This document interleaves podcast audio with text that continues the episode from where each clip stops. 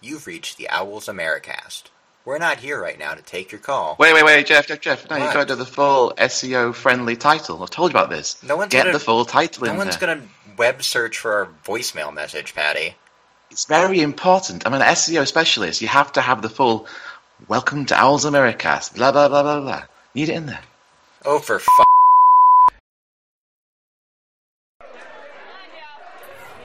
Uh, all right, guys, it's Evan. Um, just wanted to give you a call. Let you know I'm not going to make it tonight. Not feeling very well. I have a fever and um, you know, just coughing, sneezing, etc. So, uh, not going to make it. But but hope you have a, a good pod without me and uh, up the Owls. All right. Fireball, please.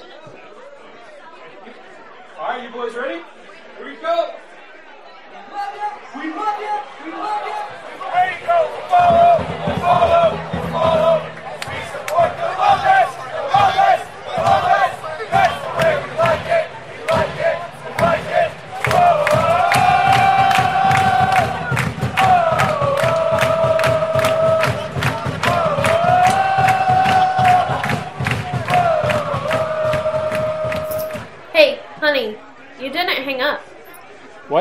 Oh, shit.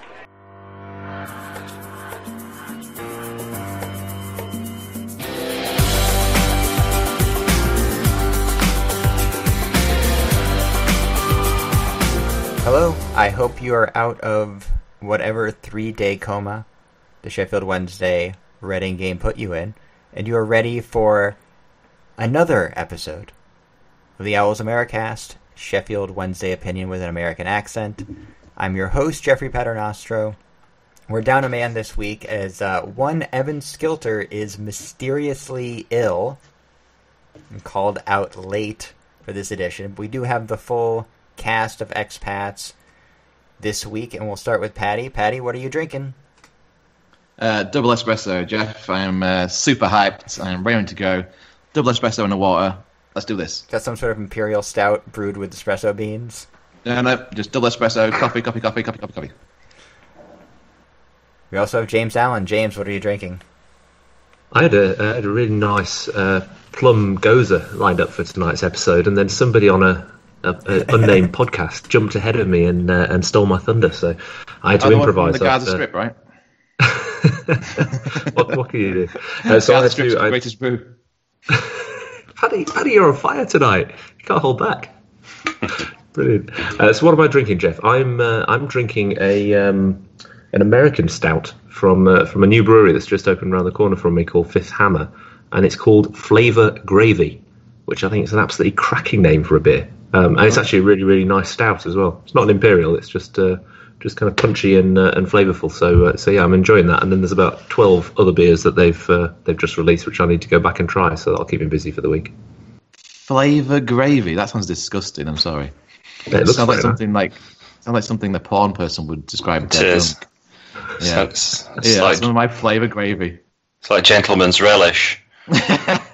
You guys just like making more editing work for me, don't you? As you can tell, also with us this week is Paul Owen. Paul, what are you drinking? Uh, gentleman's relish. No, I'm not. I'm drinking a. Um, it's actually a Belgian beer called Citra, and it's a dry hop sour pale. I was so enticed by the can. Um, it's very beautiful that I failed to notice I'd spent six dollars ninety nine cents on one can of beer. That's Um, quite cheap, Paul. You, you're right. You could you could have invested more there. God damn, seven dollars for a beer. But anyway, that's what I'm flavor drinking. Gravy, James. I'm drinking another of Down East's unfiltered ciders. This is their winter blend, which is aged on toasted oak chips and cinnamon bark. It's quite pleasant. Ooh, I like that. That's, that sounds good. That's quite smart. Do like good cider. Less pleasant is the Sheffield Wednesday Reading game from this past weekend, which we will recap now briefly, hopefully. A lot of changes in the squad, third game in a week, but James, there was not much change on the pitch outside of the squad numbers. Do we really have to talk about this game, Jeff? Can't we just simply draw a line under it and say that nothing happened and therefore there's nothing to uh, to discuss? No, no, there was no change. It was, uh, I mean, six, six, you know, pretty fundamental changes to the squad, and I guess everybody who had been arguing that we should we should maybe you know change up the both the formation and also the personnel got their wish. Um, it didn't have any impact whatsoever on the performance. Um, what I could see of the performance because I follow was. Uh, was sort of buffering and stalling madly on Saturday morning for me. Um, That but was it just the actually turned out that's, that was just the game. That was just what was going on. I mean, it, the, Reading were a, an incredibly boring side that ground out results last year. We weren't much better and probably didn't grind out the results quite as effectively as them. They've stepped backwards this year and they- they've had you know really really poor start to the season. They play fairly dull, uh, you know, passing football at the back. They're not that penetrative. They don't play with a lot of pace. They rely a lot on on a fairly obvious form, formulation, and it turns out that we do exactly the same thing. And the two sides just seem to cancel each other out. It was coming off the back of such disappointing games, you know, the previous two. Um, there was just nothing nothing different about that performance. It was the same formulaic play from Wednesday, the same slow build up, lack of penetration, lack of balls into the box, lack of shots. Um, so yeah, um, no, no change despite all those changes. I was on social media duty again for this game, and I gotta say, it does start to really sour your mood when you have to come up with commentary on these games. But I did. I don't feel know. should, sorry, I feel we should uh, like really kind of change the rotation on social media duties because it's like a it's like a penance going into there. You go in there, and you you you, sub, you like consume all this negativity, and you have to try and stay positive. I suppose in- as being like someone that runs a podcast and runs a Twitter handle, it's hard just to keep positive during these times. So I feel for you, Jeff. There was a I good tweet somewhere in the timeline. I don't remember who it was from, so I apologize for not being able to properly credit it. But basically said we finally have a squad deep enough that we can play. Uh, we can rotate the squad and play the exact same way. Unfortunately, like we're playing the exact same way. yeah, it's true. I think Carlos used to say that he, couldn't rotate too much because uh, the style of play hasn't got through to the squad. So you're right. Now it's got through to the squad, but unfortunately, that's a No, bad we have a now. full 18 that can play the exact same boring, dire football. Well, it does. It does answer the question, doesn't it, in terms of where, where the causality perhaps is in these in these performances? Because on face value, if you take out six players and replace them with six completely different players, you should get a slightly different, just style of play, energy, um, you know, pers- personal interventions. Um, and it turns out that it, we almost seem to have a team of eighteen robots who are, who are executing a game plan that come out with, and it doesn't seem to be a very inspiring game plan um, because you know when you put Joao back into the team and you take out Hooper, you should get a very very different, uh, you know, probably a slightly more cavalier approach up front and, and less linkage with midfield. But it stays with the same stodgy, moving the ball around slowly and uh, and and letting the opposition flood the box. I will say the best performance this week at S6 was whoever found seven minutes to fill the extended highlights video on YouTube. You actually watched that, Jeff? I did not. I literally just checked to see how long it was to make that joke. Yeah, I watched it. It was uh, it wasn't seven minutes worth. They really padded that out. It was like one of our um, podcast episodes. And Paul, you got to uh, introduce a future family member to the team through this game. Yeah, that went really well. Um, I, I was in Chicago with uh, my my girlfriend's family, and I've been obviously talking to you know, potential father-in-law about the game and my team and my passion. It's a big part of who I am, and he's been intrigued. So this was that first chance. I pulled my shirt on. It was nine o'clock in the morning, and I'd hooked up iFollow to his big TV, and he left the room on twenty minutes. Was that because you uh, you executed the question about whether or not he would be a potential father-in-law? Yeah, yeah, yeah. To It be was just embarrassing, you know. It was just awful. It was just terrible. You know, I'm sat there with my shirt on, having been talking to him for years about this uh, this rising rising phenomena that is Sheffield Wednesday, and then just to be faced with Reading, you know, was just was just abysmal. I'm afraid. Yeah, well, my, my father-in-law is uh, ten years into our relationship, so he lasted uh, all of one minute into the game because he's seen this shit before. I was, I was also my in-laws at uh, South Carolina. sorry, unfortunately for my brother-in-law, he seems to be completely suckered in, and he's now a proper Sheffield Wednesday fan. He comes to some meetups and everything now. Uh, he stuck with me for the Ipswich game at a bar uh, and stuck through that. But again, uh, left. That's a four goal for the second half, Patty. I mean, yeah, it wasn't bad, but I mean the first half was pretty dire, Mm. and and thankfully Josh now knows the legend of Atdhe Nuhiu too. So that's the Oh, no, That is let, let's that is not start important. a- applying plaudits to that gangly Kosovan. the legend of Atdhe Nuhiu. What are you on about? Uh, I think one of the other things that got cut from last week's unrecorded first half was me waxing poetic about all the late goals he scored for us. Not recently, obviously, he hasn't scored in 18 months, but it is a thing, James. It was a thing. Listen, we shouldn't re-prosecute the Ipswich game. Let's uh, let's stick with Reading. Uh, there must have been something uh, that I missed in one of those buffering episodes that was worth commenting on.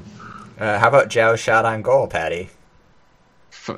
God, you made me swear. Then that wasn't a shot on goal. It was. Uh, it wasn't even a pass back. It was terrible. I mean, Joao is one of those players that has no control over his feet or the, the whole of his bottom half. Basically, it's like Danny Welbeck in the fact that his he doesn't know what his feet is going to do next. I think he's possessed by the undead Michael Flatley. He looks like he's doing some kind of river dance. Uh, he doesn't know where he's going to go left or right or forward or up or left. He just doesn't know. And in some cases, that's good because the defence doesn't know either. But in most cases, it just turns out to be a dreadful pass or he loses the ball between his legs and he gets tackled. It just is one of the worst performances in a Wednesday shirt I've seen this season. And I've seen Glenn Loovens play a handful of games this season, so that's saying something. I, I said last week I didn't remember anything from the Bristol City game, which was true. Uh, but I, I was uh, reminded by Joao's performance in uh, the Reading game that he did come on as a sub in Bristol City and was absolutely shocking to the point that he got dropped from the squad for the midweek game. But I'm going to defend him a little bit here. Um, I know he the performance was awful. Let's be clear. Um, it at least seemed like he was trying, which I think is not something you can necessarily associate with the rest of the squad at this point. Yeah, I I think- can give him that. But I mean, I think, I think it's a good point though because that was one of the comments. You know, I, I watched the game back, um, just looking for something to talk about, and the most interesting observation for me was not when the ball was in play, but when it was out of play. So setting up for set pieces, you know, dead ball situations. Just looking at the kind of the lethargy in, in our players, and no one's talking, no one's taking that time to kind of regroup, no one's jogging back, you know, everyone's walking hands are on the hips, on the knees. You know, it's just it was just shocking. You know, the the level of energy was was just really bad. And for me, that was a sign that you know your manager's just lost losing your team. You know, like like someone just said, you know, you switch six players out, you'd think you'd get a different energy, but there isn't any different energy. So I think that was a real real marker for me of something you know a little bit more sort of insipid at play here uh, in terms of spirit amongst the squad.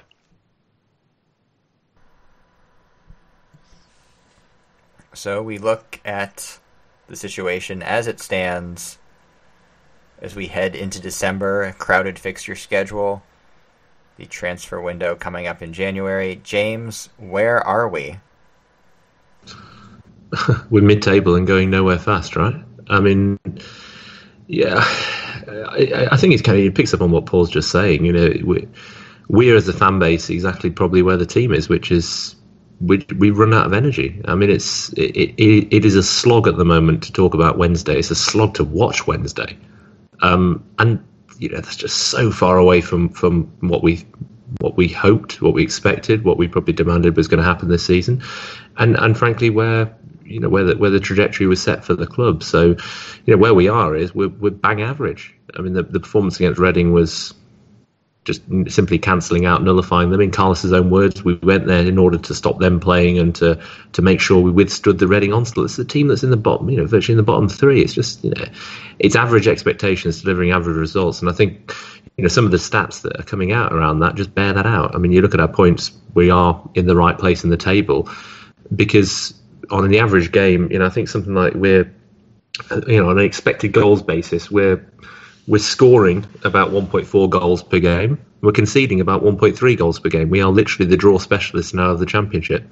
And if you're a draw specialist in the championship, you stay in mid-table, and that's that's what the first half of the season is is rapidly descending into, um, and probably where we can expect the rest of the season to go into, unless we have some fundamental shake-up, um, whether it's in the playing staff, whether it's in the management.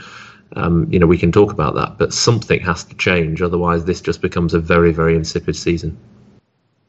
Did Carlos really say that thing about trying to stop Reading play? That was the tactic in the first half. Stop Reading Yeah. play. I mean, I mean, I can't, I can't remember the exact quote, but it was something along the lines of that in the first half we set up in order to frustrate Reading and to, to stay in the game, and in the second half we played with more adventure to try and win the game. I mean, it was the Which team that went to a playoff final last year. By, yeah, but by, by throttling a game. So Reading's plan is to throttle and bore the opposition. They don't come at you. They don't attack you in waves. They pass it around like we do in the back four until you're fed up and you lose concentration. So to go to uh, away to Reading and say we're going to try and stop them playing, what the fuck? That's not that's not a tactic. They, they don't do that. They don't come at you. You can't say, "Oh, we'll just try and close them down." They're just the most boring, um, monotone kind of just one pace team that rely on you making a mistake. And that's what their tactics have been for the past two seasons. So it's just really short sighted, I think, of Carlos to say, oh, we're coming to stop them playing. They don't play football already. You can't stop someone that don't play football. But isn't Yeah, that exactly, exactly the problem, though, that we're now becoming that same side? Or maybe, we're sorry, becoming, we've become. And and actually, you know, all links back to what Paul was saying about the energy levels. I think it's a really interesting observation when you look at the body language and the way that they react in certain situations in the games. You know, we're, we're going through the motions. These players aren't fully engaged with what they're doing. They're not fired up. They don't, you know, they're not playing with the passion and the drive that they'd be, be doing if they're, you know, excited about going to work. They're they're, they're just there to, to execute something which it doesn't feel like they believe in. And if that plan is to fr- frustrate a holding team, then you can hardly blame them. Yeah, imagine being the players told, to, oh, let's just contain Reading's attacking flair this time, shall we, lads? They'll go, what the fuck are you on about? They ain't got attacking flair. I know. I think the first half strategy was to sit back and uh, play long balls to Joao. I mean, what the hell? We, that's just not what we do. And if you are going to use that, that strategy, that's because the team is coming at you, you know, like like a rabid dog. You know, that's not Reading. You know, you don't use that, that that strategy. You don't set up like that against Reading. It's just nonsense. Well, we head back to Hillsborough this week, and the club has sent out Lee Bullen to try to right above the seven-minute extended highlights video on YouTube. Is a video of Lee Bullen trying to rally the fans to the cause this weekend. What do we think of that? It was such a cliched video. I just that's his rallying call. God help us. I mean, that's why it explains why the, the players are so um, uh, nonplussed. If they've got Carlos and Bully giving rallying calls as as poor as that, it was just cliche after cliche. It was like, oh, we know that the fans sometimes need us to play to, get to get them on their feet, uh, but this time we really need them to uh, give us that twelfth man at Hillsborough. I'm like, oh my god, just stop it, stop it. Well, I- it, and it just does. It doesn't come this way around, right? You don't, you don't suddenly get this about turn reaction in the fan base and from the players through a pre-recorded video at Middlewood Road. You know, I, I've got a huge amount of respect for Lee and, and everything he's done for the club. And, and if someone can fire people up in a, in a certain instance, I'm sure it's him. But but doing it in sort of a flat promotional manner is it's kind of it's a little bit insulting to all of us as fans who can see frankly what's going on. The only way you're going to fire up the team is by changing the way that team is playing and, and getting a reaction out of the players, which gets a reaction out of the fans, and that changes the entire mentality around the club. And you know the fun, the real question that we've got to answer is can Carlos instill that now? Because he seems so wedded to his his approach and uh, with the insistence that his you know kind of a, a long term approach to the game. Whether it's going to, I'm beginning to wonder if it's you know play a slow first half in order to win the game in the second half. He seems to be playing the same way with our season.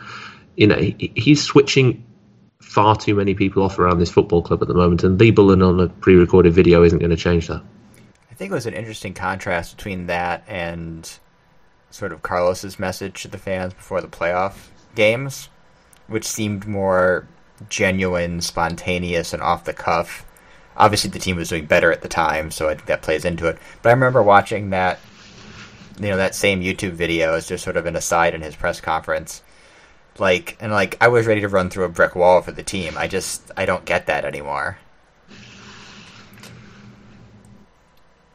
I don't get it from him, and I don't get it from the players. You know, with with maybe a couple of honourable exceptions. You know, where you can really see them putting in a shift. But even even those players, like Bannan, for example, is you know, you can see the effort he's putting in game to game. It, it still doesn't look like he's fundamentally enjoying himself, or that he's you know he's rousing the rest of the team on or trying to drag them with him. He's you know he's doing his best in the circumstances, but it's almost like a solo effort. And you know, again, it's it's got to be genuine. You know.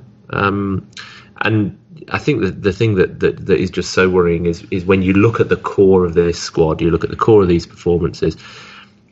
We don't look switched on at the back, so we've not got the solidity we need in order to dig out results while we, we go through that tr- transition. Where you know, you go back to the conversation we had last week, Jeff, about the Ipswich game. You know, the the quality of defending for those goals was appalling, and and we have every reason to fear that that will creep back in, certainly against some of the better sides. And we are so ponderous going forward that you know, it, it just it, there's there's very little hope of us suddenly turning on this attacking flair um, that we have seen in patches, but but it seems to be very very unpredictable in the squad. So I, I don't know where that genuine passion is, but it needs to be found and needs to be found as soon as Saturday, and, and then somehow con- conveyed in a way that actually sticks with the squad as we go through the uh, the December period. There does seem to be one option at least to improve the atmosphere on the ground. They're putting in a new bar called the Wednesday Tap. Really? Where? Where? Brilliant. It's going to be in the Sheridan Suite. It's That not going to be in the Sheridan. It's It going to is the replace Sheridan- the Sheridan, Sheridan suite. suite, yes. So uh, everybody who was worried about the temperature of the chips, aka French fries, American listeners, uh, in the Sheridan suite, fear no more because now there's no chips, but there's a lot of beer. That's fantastic. Wait, so the Sheridan Suite is that place where you could go and spend 15 quid and get some pie and peas beforehand, right? And a program. I used to like that place. I mean, it was pretty dead, but I mean, it was nice. My dad used to love it. So they just turned that into all. Yeah, now you get beer. Open to open, open to everybody for beer. Yeah, it opened. I think it's what is it, 12 p.m. to or 12 p.m. to 11 p.m. on all match days. Oh wow, it's going to be. I Uh, don't Yeah, know if that's Red- it. How you Red- Red- improve Red- the I think it's actually Paddy. seven days a week as well. It's like Yeah, yeah. Wednesday's permanent pub. I need to look into this, don't I? This sounds pretty cool. Um, It so you certainly sounds like a good away place to go and games spend the there winter. too. Then Yeah, why Yeah. why ever venture into the ground? Why not? Just, uh, presumably they'll have a screen. You can just stay safely in the tap and uh, and drink your sorrows away. I hope still doing pie and peas though, 'cause they were bloody good. Those pie and peas. no opinion of pie and peas. that was such an awesome opinion. We're like, wow, really? wow. Just how good how good were the pie and peas, Paddy? Relative. I mean, it's hard for me to describe in an audio format, so I'll just go, mmm, really good. Is that also your reaction, Patty, to the possibility of uh, Gary Megson coming in to save the day? No. West Brom. How do, I mean, uh, uh, yeah, undefeated as West Brom manager. There's only been in two games. Yeah, and he's been replaced by Alan Pardew. Yeah, I mean the only way is up from Alan Pardew, surely. Uh, they they can the baggies can uh, boing all the way and uh, sing about Megomania. I'm sure it'll be short short lived, but uh, I- to be fair, I, I ain't got nothing against Mego. Uh, wish him all the best, bless him. And it was pretty funny to hear Guy Megson's name being chanted around Wembley the other day. I did. I did. A, I did a bit of research actually because I was curious because in my my my my kind of memory, uh, Megson was a bit of a failure. But look, you know, when he, when he, when he was manager for us. But um, actually, looking, I looked on Wikipedia, um, and the statistic says that he he joined on the fourth of February 2011. Uh, sacked on the 29th of February 2012, so like virtually one year. Uh, at that time of his sacking, he had the third best win percentage of any manager in Sheffield Wednesday's history. Maybe that's now fourth because of Carlos. Um, and his last result before being sacked was that was the one 0 victory over United in the derby. So it, my memory was that he wasn't great, but statistically he was. I, I, you know, I don't really want him back, but it's just interesting. Yeah, careful, Paul. You sound like pretty much everybody I know, in my Twitter feed the last few days. it few was days. not a particularly been- attractive brand of football, which I know Right. isn't saying much It- it what we're playing right now. It but wasn't just unattractive football. I mean, it's fairly agricultural, right, Jeff? Yes. But he also tactically, like you know, you know, we, we, maybe we're too far on the extreme of kind of uber tactics going on from Carlos, although so uber that we don't seem to be able to move out of one tactical mode. I'm not sure Mego had any any tactics other than just kick the damn thing forward and hoof and chase it. I mean, it was yeah, it, it, there was nothing aloof about his style. I, I think that's just the thing that frustrates me. Good record or no, you don't go back to go forwards. You know, how many times a manager's gone back into clubs and, and had it better the second time around? It, it it's kind of it's whimsical from fans. It's easy, but it's not the answer. At least not in my opinion. No, I, I would- absolutely agree. Yeah, I'd stick with Carlos. Even though I want Carlos out, I'd rather have Carlos in than have Guy Megson back. Because I mean, you can criticise the style of play right now with Carlos, but we know that he's his his style of play used to be good. So what whether he's, why he's changed to this, to this new kind of negative uh, um, strategy, I have no idea. But we know it's, we've got it in us to play good football. Uh, Megson has not got it in him to play good football. That's not what he's been brought up to do.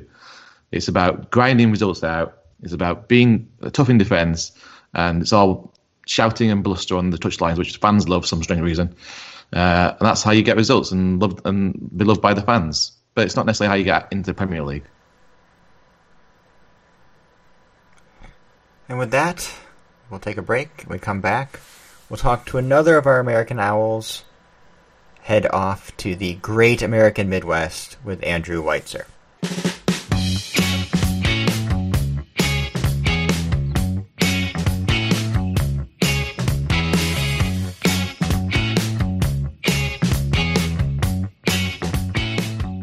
I'm out of the hot seat this week and into a more comfortable chair doing my usual interviewing of this week's American Owl. We head out to Indianapolis.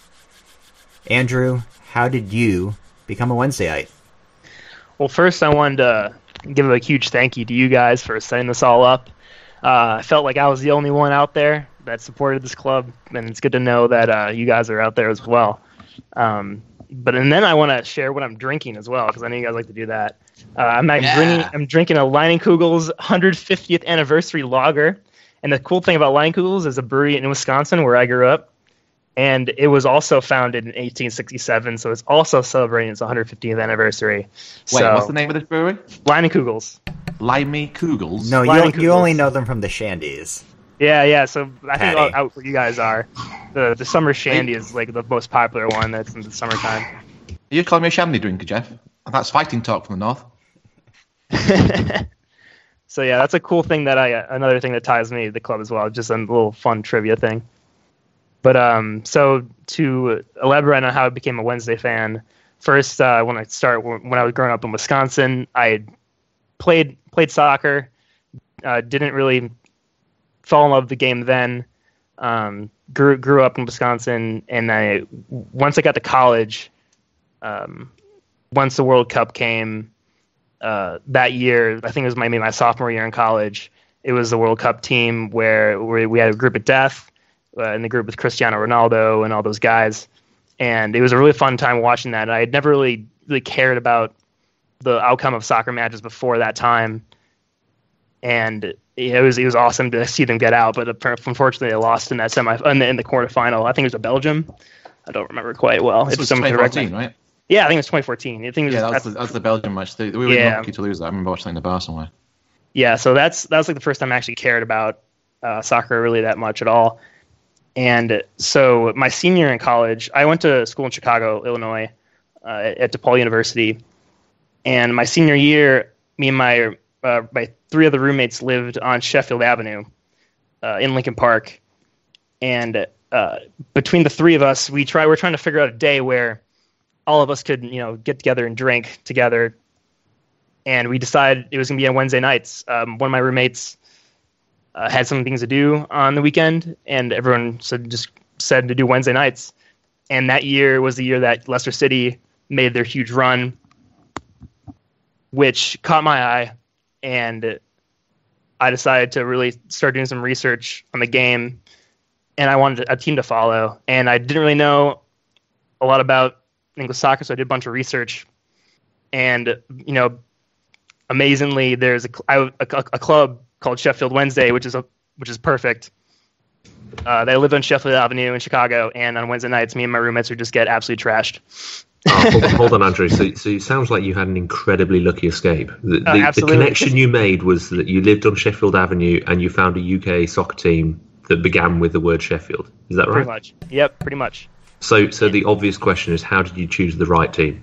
Because they were Well, dream- so it, it's uh, Because you on know, Wednesday nights, 150 years after we formed a cricket club, he formed a drinking club. pretty much. Beautiful, beautiful. And, And that was funny that, was your process of selection. You you actually actively eliminated the dirty half of the city on that basis. Well, it's funny too because if I would we would have chose any other day besides Wednesday night, you know, it would I would have been a Sheffield United fan. So good thing uh, it was on Wednesday nights. I want to know if you're also a Linkin Park fan. If you're also in Lincoln Park, Chicago. I mean, I think they, they get some good music, but uh, um, but no, it's just just the place. Uh, just is the Lincoln just City part- even part. in the football league, or are they back down in the conference again? Well, Lincoln City uh, in Who? the football league. They are Lincoln they in League City. Two? Uh, don't challenge me on that. I think they're in League Two. So you could have been a Lincoln City fan too, uh, uh, other than the Fred Durst. I wouldn't have done so- that much research research on that. I, I, I honestly probably wouldn't have gone past league league or the, the professional league, so I wouldn't have gone past League Two if I were to follow someone. But yeah, it's a it's, a it's a funny story. I mean, what, what are the chances? And that's kind of what I was thinking. And I think what you guys were talking about last week when when Evan was talking about, you know, like when you you're in, when you're in the states and you got to choose a team, it's you're, since you're not having any emotional attachment to your region or where you're from.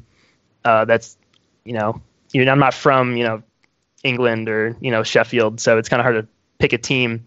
And then you just you're looking for anything to tie tie you to to a place. And it's that, the funny story about what is this Bolton Wanderers fan of the Lion King? That was pretty funny. I think it was almost as funny as Evan's rendition of uh, uh, "In the Jungle" or whatever it was that he was uh, he was singing last week. So, Right. uh, so Andrew, having made this kind of you know obviously exceptionally well researched and uh, very very carefully thought out choice to become a Wednesdayite, um, how how did you consummate the relationship? Did you uh, you know what, what was the first game that you decided to actually watch, and, and Oh, how, man. Did, how did can your fandom take off from there? Yeah, so I started to become a fan later in the school year, so it was around playoff time, and I think the week before I, be- I officially found the club and decided to be- follow the team, it was the uh, match, the first leg against Brighton at home at Hillsborough, and uh, I remember waking up really early, going to Walgreens, getting some good old Guinness because I thought that was what I would do. And I decided to look, find a really bad stream on my computer and uh, and just sit down and watch it. And you know what a game that was. Uh, the first, I think I remember the first kind of goal when Forestieri had that um, had the had the goal at half court, but it was it ended up being offsides. I would just went crazy. Uh, Yeah, so did we. That, That's amazing because I, I love the fact that as a new fan, you said uh, it started around playoff time. Now, playoff time for us didn't really make a, make a damn until like two or three years ago. Playoff time didn't exist. I know. So like, oh, the, the thing that happened at the end of the year we're not involved in. Great. Yeah, I, I definitely am really fortunate since considering that I've, you know, the past two years have been, you know, good comparatively to, you know, everyone else who's been a fan forever. That's a good time to join. Um, the the atmosphere was great. Obviously, you got to witness. So, did you manage to uh, drag any of your friends into this? The atmosphere too, is or- Um, great, Paddy. no. Have you listened to the last seven episodes of the show? The atmosphere was great. I think is what Paddy meant. Yeah, the, my my other roommates, I try to get them into it, but uh, they're they're not as keen on, on the sport, unfortunately. And that's the that's the kind of sad truth about here. And sometimes the states, some people are just not really uh really into it. So it's just yourself. You, Yeah, just you- you- myself. Oh, that's, that's awesome. So it's even more really kind of an effort if it's just a kind of lone pursuit. But you have said you have written a blog on our site uh, that you are willing to start an Indianapolis uh, Owls if there's Yeah. other Owls out there. So um, have you have you got like a bar you go watch other soccer games or any, any kind of sports bar you go to in Indianapolis yet?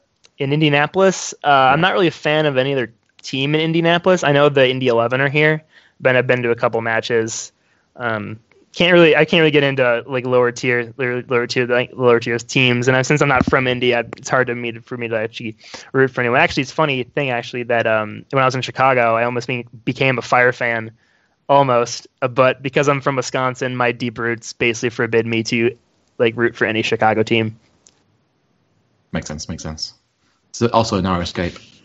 Yeah, narrow escape. I know. Uh, Evan probably wouldn't like that either. Have you tried explaining to your roommates that this just means they can drink at ten in the morning, since that seems to be a real draw here? You know what? That next time I see them, you know, because we're we're like two years out of college. Uh, when I go down to Chicago, maybe I'll try again. Put that put that put that by them. We'll also try and make a Chicago owl. There's, there's interest in Chicago from a few people. We had Chris call into the voicemail the other day, uh, and he's trying to get something sorted. But uh, yeah, you should start both an Indianapolis Owls and a Chicago Owls. Yeah, we'll just see how that works. Midwest Owls. Midwest Owls just created a dynasty kingdom over here. I got a minute though. If it's Midwest Owls, would that include Ohio? Uh, that, Drive, there- uh, it's a point of some dispute whether Ohio is the Midwest or Mid Atlantic. So Well, it's kind of like the equivalent of the uh, the argument about where North and South is in the UK, right? Like from our perspective, North is yeah, it's pr- pretty clearly defined, but for, for soft Southerners, it's pretty much anywhere north of London. Um, Midwest, the Midwest line is is kind of a similar dispute, right, in the US. So yeah, Right. you and Evan could get into a bit of a battle royale, uh, Andrew, in terms of who actually controls the the sort of the Wednesday fan base somewhere between I don't know Cleveland and uh, and somewhere further west that I can't think of. Right. Uh, I don't know. Maybe sometime I'll uh, if if if Evan would love to have me. Maybe drive to Columbus sometime and I don't know, do something. Uh, by the way, I do actually know someone in Indianapolis who's a Wednesday fan. Um, uh, my good friend Brendan, who's a New Okay. York Owl, uh, his twin brother uh, is in Indianapolis. He moved there about a few months ago. So I'm going to put you in touch together because I'm sure he'll be up for a game. Uh, Perfect. My uh my inbox at the Indianapolis Owls at gmail.com is very lonely. So uh I'd like to get some that one. Uh, I'll put you in, I'll put you in touch. His name is Matt. He's uh, Brendan's Brendan's twin brother. So he's basically uh, the exact same replica as Brendan. You've got it in is New kind York of here, so- uncanny. Yeah, it's, it's scary. We'll, we'll probably need to post a picture of Brendan and his brother now, Yeah. because for anybody listening, that wasn't the most visually appealing description that I've ever heard. He looks a bit like Brendan. That's uh, that's great. That's well done. And uh, Andrew, we'll uh, we'll happily kind of give a bit, give you a bit of promotion so that anybody can send you an email to Indianapolis Owls. Perfect. Yeah, I mean I put my the email on, on my article that I wrote and uh I thought that I'd at least get a couple, but no, still uh still the line's still out there. I feel like So- so- Indianapolis is like fairly big, like a big like work conference center kind of. Oh city. yeah. I- So yeah, you probably get people passing through too. definitely. So I guess we'll end with this. So you came in at the sort of the peak of the Carlos era, the the heights of our recent history. Uh, how are you dealing with the season so far? Um, I'm actually doing okay. Uh, being from Wisconsin, uh, I kind of know that both of the the both of the edges of being really bad and being really good. Um, and so I'm actually I'm not I'm not doing that bad. I'm very good at dealing with disappointment when it comes to sports, uh, as I'm a Bucks fan and uh, Brewers fan. But this this team is is really interesting because it seems like they have the talent to to you know get in the playoffs and maybe even challenge for promotion. But it just seems like something's missing. And I honestly think it's just Fessy. I honestly think that he he is the missing piece to this this puzzle, and he's proven that over the past two years. He just takes so much pressure off everyone else. He takes so much um, attention from the uh, the opposing side's defense, and he just opens up everything. I, I honestly just think he's a key, and what he was missing. I also had Hutchinson too. He's just his his passion as well is. um, they're really missing that. It's a good point, actually. I, I I the metronome of Hutchinson and Fessy that was kind of the constant kind of beat and would break up the play, would kind of uh, keep the pace up. Without them in the side, the pace is just just not non-existent. It's so slow. It's so dire. Um, and I, I, it's. I mean, I don't know if we'll see Fessy for for a while yet. Any update on the injury, guys? To know what, what's happening with him? He's constantly sort of doing some light exercises wearing Sheffield Wednesday shorts on Instagram. I think that's as much as we know. Usually in warmer climes than Sheffield as well. I, in, in seriousness, I think he's expected back sort of January, February time into maybe active training. Um, but it was yeah, it was pretty serious knee surgery he had, so I think it's going to be several months yet. And I will say, Paddy, that I made this exact point in the first segment of last week's show that didn't actually record. Of course you did. Of course you did. Which I then debunked for you, Jeff. Yes. And that was so Oh, really? good. Well, Andrew, Well, I mean, your part did record, James. I just couldn't use the segment. Right. Well, um, well, well, I, I guess one more thing. Um, also, I just I just feel like Fessy, um, he can just score in a multitude of ways as well. He can he can now score off the a header. He can score off cross. He can just make create his own shot as well. And he seems to be like the only guy that I can see in this roster who can do that. Um, you know, Fletcher, Fle- Fletcher only really I only can think of maybe one or two times he actually scored a goal with his foot. Seems like he only score off uh, crosses, and it seems like you know everyone else just can't really create their own shot. So I don't know. Yeah, I mean, Wallace used to be good for a good scream every now and again, but he's really kind of lackluster this season. I find Reach has Reach has done all right. Reach has uh, been that being the kind of pacey kind of uh, person that will occasionally break uh, break the defense and beat his man. Uh, but yeah, you're right. Fessy does give a lot of something that uh, not a pl- lot of players can uh, replicate. So Yeah, he's even al- though we're always he's, going to miss him. even though he's a drama queen, he's our drama queen. yeah, I have a love hate relationship with F- Forestieri. Uh, Yeah. Well, Andrew, I will say that your low expectations when it comes to sports will serve you well in your Wednesday fandom, as will your willingness to drink heavily on a weekday night. There you go. And thanks for coming on. Oh, thank you so much.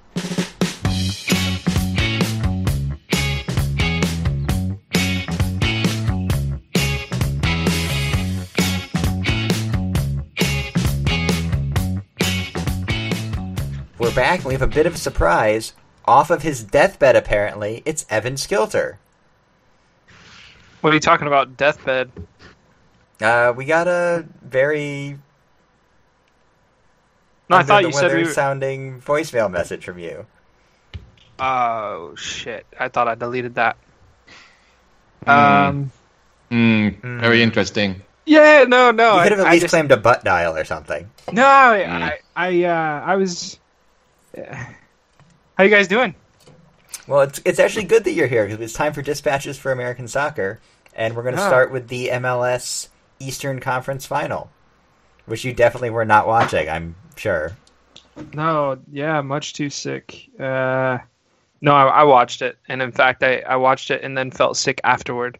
Um, I, I like Columbus Crew. So Columbus Crew played Toronto. I don't know how much you guys talked about it earlier, but uh, you know, I, I am from Ohio. I was a Columbus Crew season ticket holder for a while, and I won't pretend to like them more than Wednesday or more than Louisville City. But you know, with all the storylines going around, with Crew leaving and um, or possibly leaving, and just playing well toward the end of the season, I was definitely rooting for them. I thought that uh, they might get it done, and, and they didn't. Uh, they played pretty poorly against Toronto. Um, some some pretty terrible passes. They had a couple scoring opportunities that uh, they just kind of pissed away, and so uh, they lost one 0 and, and they're they're done for the season. And we'll have to see what happens with the MLS expansion coming up soon, uh, because if Cincinnati gets a, an MLS team, then I think we'll, we'll definitely see Crew leave. Isn't the most recent news that they're going to be allowed to reapply as an expansion team? Yeah, so this is some ugly news because the mayor of, of Columbus met with MLS and Don Garber, the commissioner. And after that meeting, the mayor of Columbus reported that MLS told them that they would reconsider Columbus as an expansion city if they paid MLS $5 million. Five? Why, that's a weird number. It's like $150 million to get an MLS club. Correct. That's so, the expansion fee. This is just to like submit your application.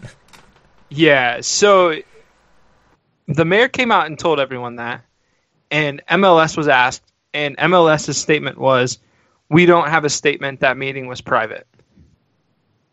So, what a joke of an organization MLS is, um, that you know, the MLS are the reason that I I left. You know, I, I wasn't a season ticket holder anymore and the reason I went for a USL team because I cannot stand just MLS as an organization. And I, I've had some some long chats with Paul about it, and uh, talked in depth with some of you as well. Uh, there's just so much wrong with MLS that's really hindering U.S. soccer um, in general. and it's very frustrating. I'd just like to say this is the views of uh, Evan Skilleter, and it doesn't represent the uh, whole of the Owls Americast, especially one of them that applied for a job at MLS recently and is still waiting to hear from them. Thank you. Uh, well, and other Oops. things. well, and other things we don't like. We head to Hull City this week, and James, uh, just take it away. oh my god, not Hull. No. It's too easy. The championship is, is the gift that keeps on giving, isn't it? Um, so I'm expecting at you know, something in here about Flamingo Land. I, I, I'll I'll get there in a little while. That's too positive. by by way of a few other uh, a few other kind of sights and sounds of the the fair city of Hull. So uh, so we're what eight eight episodes in, and um, yeah, seven of seven of the eight if I exclude Bristol, uh, who uh, who obviously have been exonerated after their initial bashing. Uh, it, we've had a, a lot of really crap places that we've been playing uh, playing over the last few weeks, and um, Hull is literally the the crap town. Um, so if you if you Google crap towns on uh, on the internet, you'll find out there's actually a, regular series of uh, of these type of um, character assassinations of UK towns and cities, which is published. And in 2003, with the first time it was run, Hull finished number one in the list of worst places in Britain. So um, so it's not starting from a good base. But I'm I'm going to try and be generous this week. Um, Hull is also the 2017 UK Capital of Culture, believe it or not. So this calendar year, which still has a month to run, the UK, uh, the UK decided that Hull was the very best that it could offer in in terms of culture post Brexit. Um, so we can uh, we can celebrate things like uh, Amy Johnson and the uh, the Gypsy Moth aircraft, which uh, emanated from Hull, or uh, or Philip Larkin, the famous poet, uh, the Hull Truck Theatre, which apparently is a a, a very famous place for for theatre in the UK, um, which I didn't know until I looked it up. Uh, it was also the home of the English Civil War, or the birthplace of the English Civil War, when uh, some city dignitaries refused entry to the king in uh, in 1642. So, so Hull's actually got some some positive things about it. It's got the Humber Bridge, um, and that's about it. Um, so, the problem with Hull is that it it actually uh, is is pretty much in the middle of nowhere. It faces off into the North Sea. Uh, it's uh, an old fishing port, which, again, like a lot of northern uh, industrial towns, hasn't necessarily replaced fishing with anything else. Um, and uh, up until uh, several years ago, was renowned for its pong. So, so there's kind of a, a bit of a split opinion in the UK in terms of whether Hull really earns that that capital of culture. The most exciting thing to do in the area, as as Paddy just referenced, is Flamingo Land, which is literally an amusement park based around flamingos, um, which uh, Hull City I think had that on their shirts. Frighteningly, I think of recently as when we played them at Wembley. Um, and it's uh, I think it's, it was best described. And I've got to try and find the quote, but um, it uh, it came something along the lines of um, being a, a bleak, windswept place, isolated by va- vast tracts of flat land and the waste of the North Sea, hemmed in by towering wind turbines, um, and uh, always considered something of a joke about the outside world, which is pretty much how Hull is, is perceived in the rest of the country. And as a final point, if anyone ever tries to tell you that it's in Yorkshire, it isn't. It's in Humberside, and for very good reason, because us Yorkshire people do not want to be associated with Hull. Shall I leave it there? Yeah, I'm, I'm starting to believe that there is not a single nice city in England. Well, rest assured, Evan. Next week we have Norwich, so I suppose we should probably say a few things about Hull City, though. Um, so, uh, you know, Wednesday fans are obviously very familiar with them because of what happened uh, in uh, in the playoff final, uh, which is actually the last time that we played Hull. So, uh, so I guess Saturday is, is something of a grudge match uh, in that respect. Maybe more for the fan base. Um, I was going to say for the players, but I'm not sure how much of that that whole squad that beat us is still intact. With most of it actually having been at Aston Villa, which did seem to um, fire us up a few weeks ago. Um, but yeah, I mean, you know, they're having a, a probably a, a much worse season than we are so far in terms of their performances. Obviously, coming down from the Premiership, they've lost a lot of players. You know, chaos in the back room uh, in terms of both the ownership structure and management of the club, um, and a series of, pretty dreadful and dire results, culminating in a 4-1 defeat by Sheffield United. So they're at least one goal worse off than we are. Um, so it, it perhaps presents an opportunity for Wednesday to, you know, to to take on a team that's down on their luck and, and do something uh, to try and correct the course of our season, um, which is usually a recipe for disaster for us. So I, I probably better stop talking and let others weigh in at that point.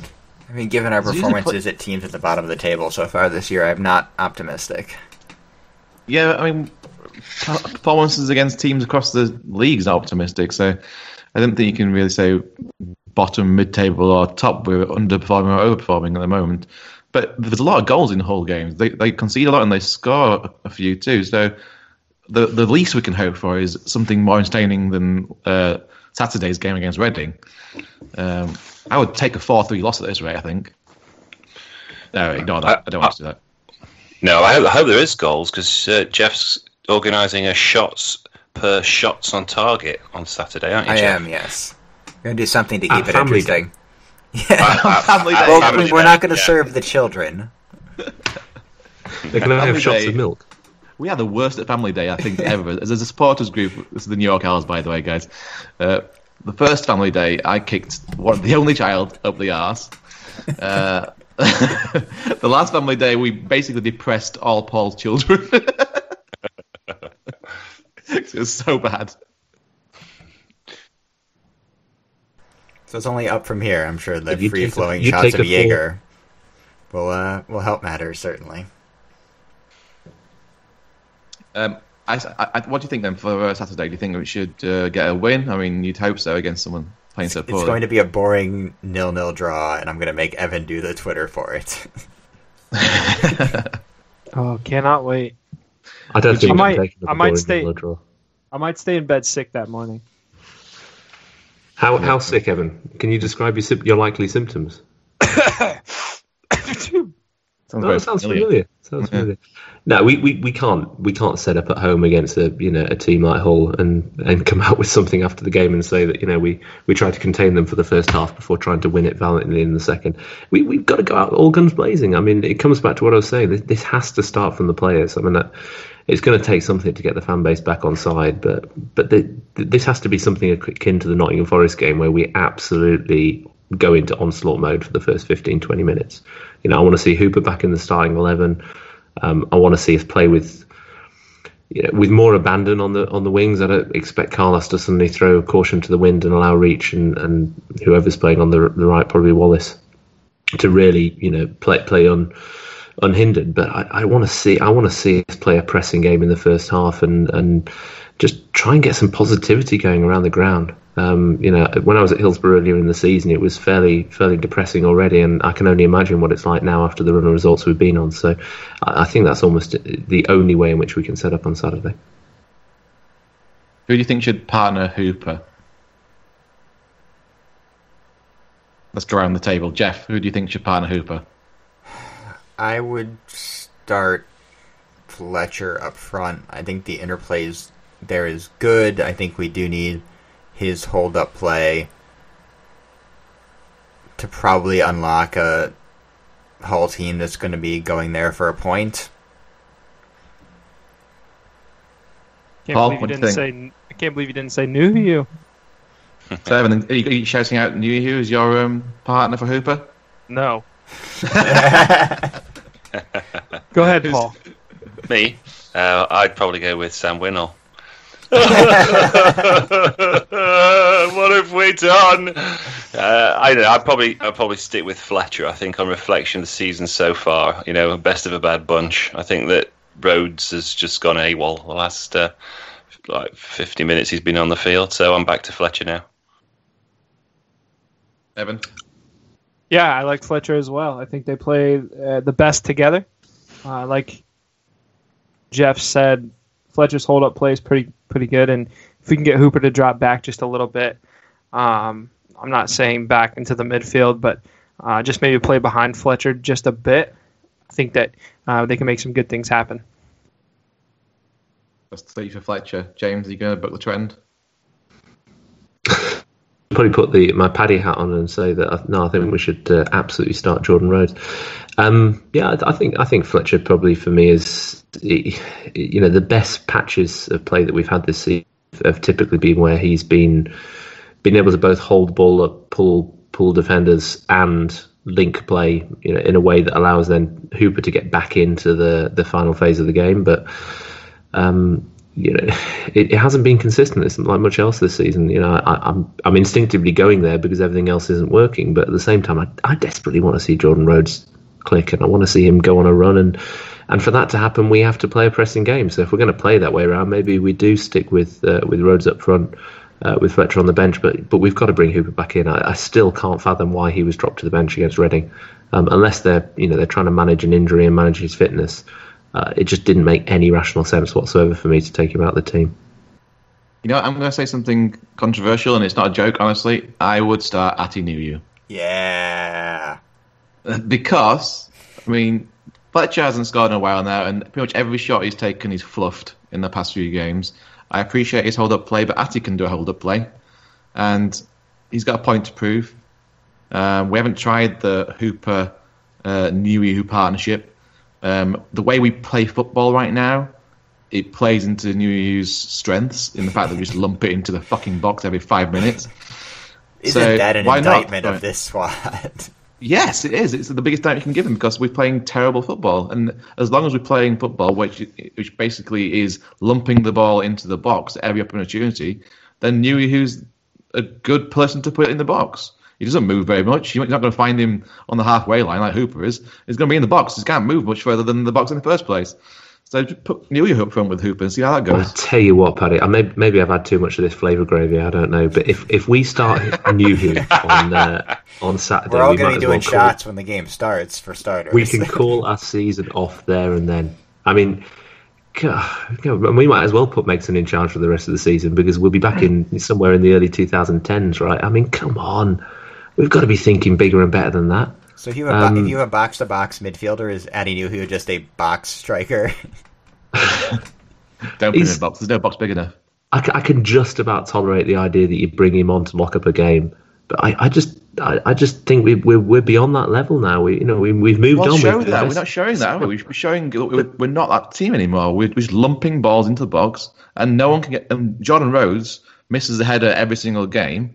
Uh, admittedly, some of them are half chances, but all we're doing is lump it into the box, and we haven't got the tallest player on the pitch. So you So- have to change the game plan, not change the change the personnel. You know, we can't say, well, we've got a couple of uh, big ugly buggers and we're going to bring them back in because they suit the way we're playing. We've got to change the way we're playing. You know, you know, Wolves aren't running away with this division because they're they're sitting back and trying to contain teams and then sneaking out a one 0 win. They're going hell for leather with with quality players. We've got quality players.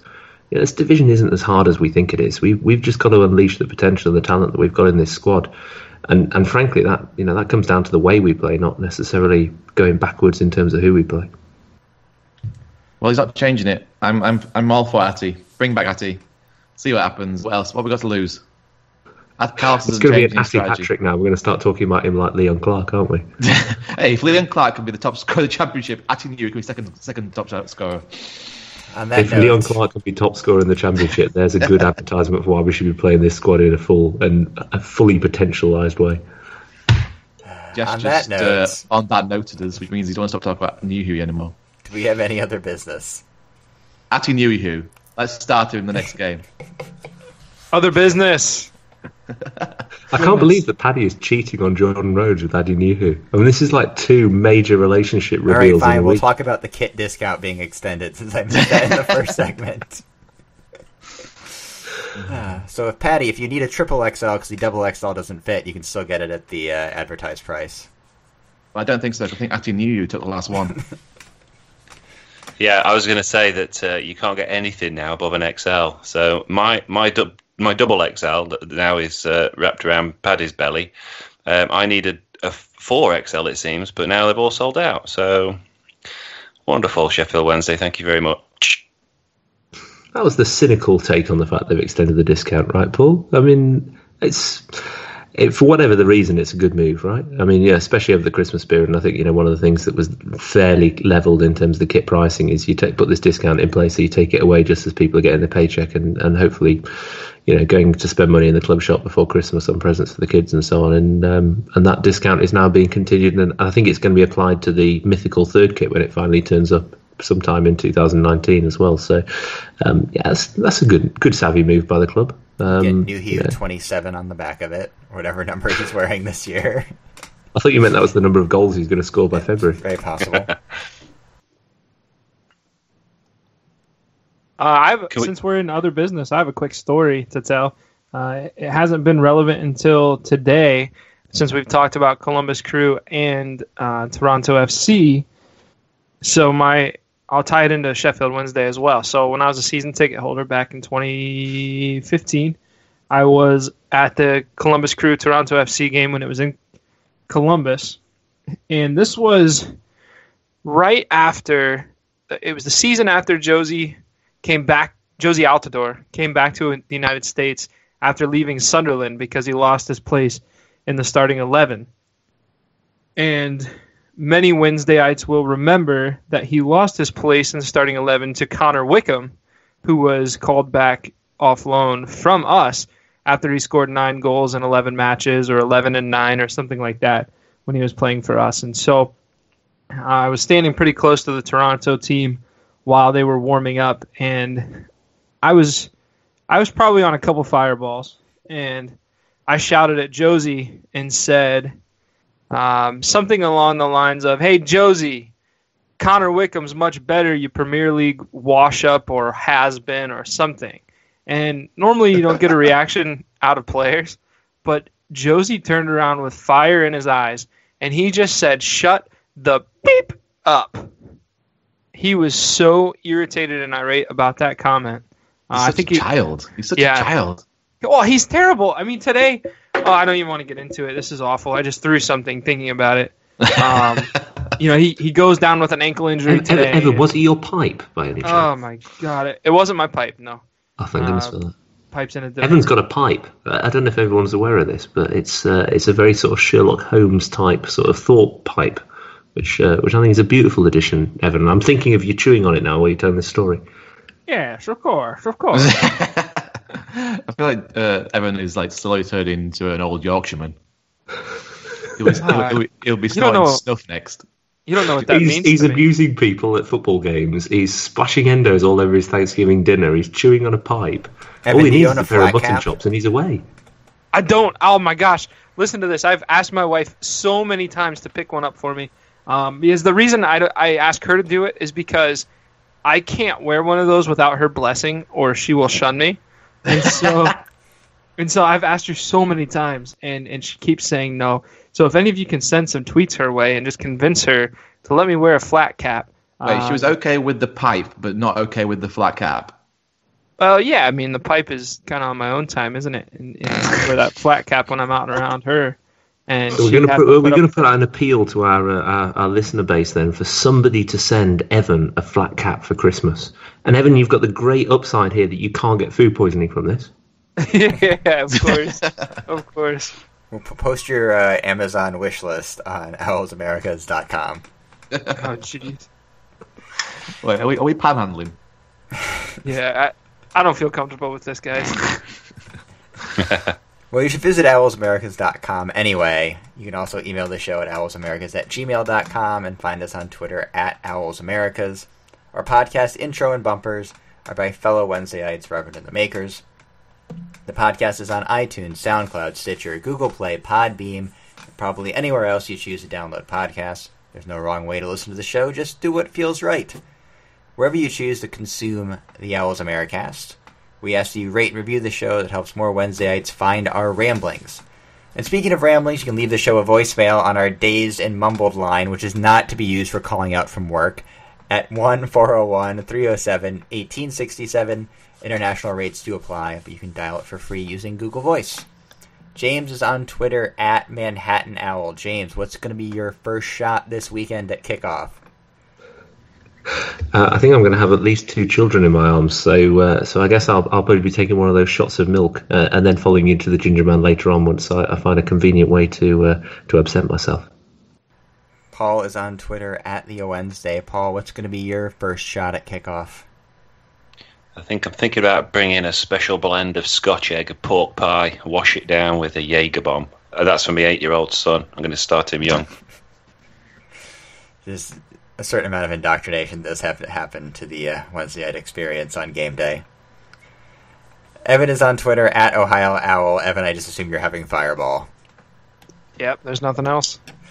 Paddy is on Twitter at Paddy A. Jones for talk about musical acts that wear skinny jeans, and at New York Owls for Wednesday grousing. Paddy, where are the meetups this weekend? We are meeting up in New York at Niles on 52nd uh, for the aforementioned uh, Family Day. And in attendance, we have a semi celebrity. We have Eddie from the Wednesday Week, and his family are in town. Uh, so come on down and uh, say hello to Eddie. Um, and also, of course, the uh, shots game, which Jeff seems to have uh, introduced today. Um, we're also meeting up in New Orleans at Mimi's in the Marigny. I say that in a questionable way because I haven't got the page up. It is Mimi's in the Marigny. Uh, go and see Jamie uh, and the crew down in NOLA. Uh, and actually, we also have another um, new New York owl joining us in New York this week, and that is Jamie's cousin. So, hey, Joe, I'll see you Saturday. I'm on Twitter at Jeff Paternostro, and we'll see you back here next week, assuming we're not all in jail for kicking small children.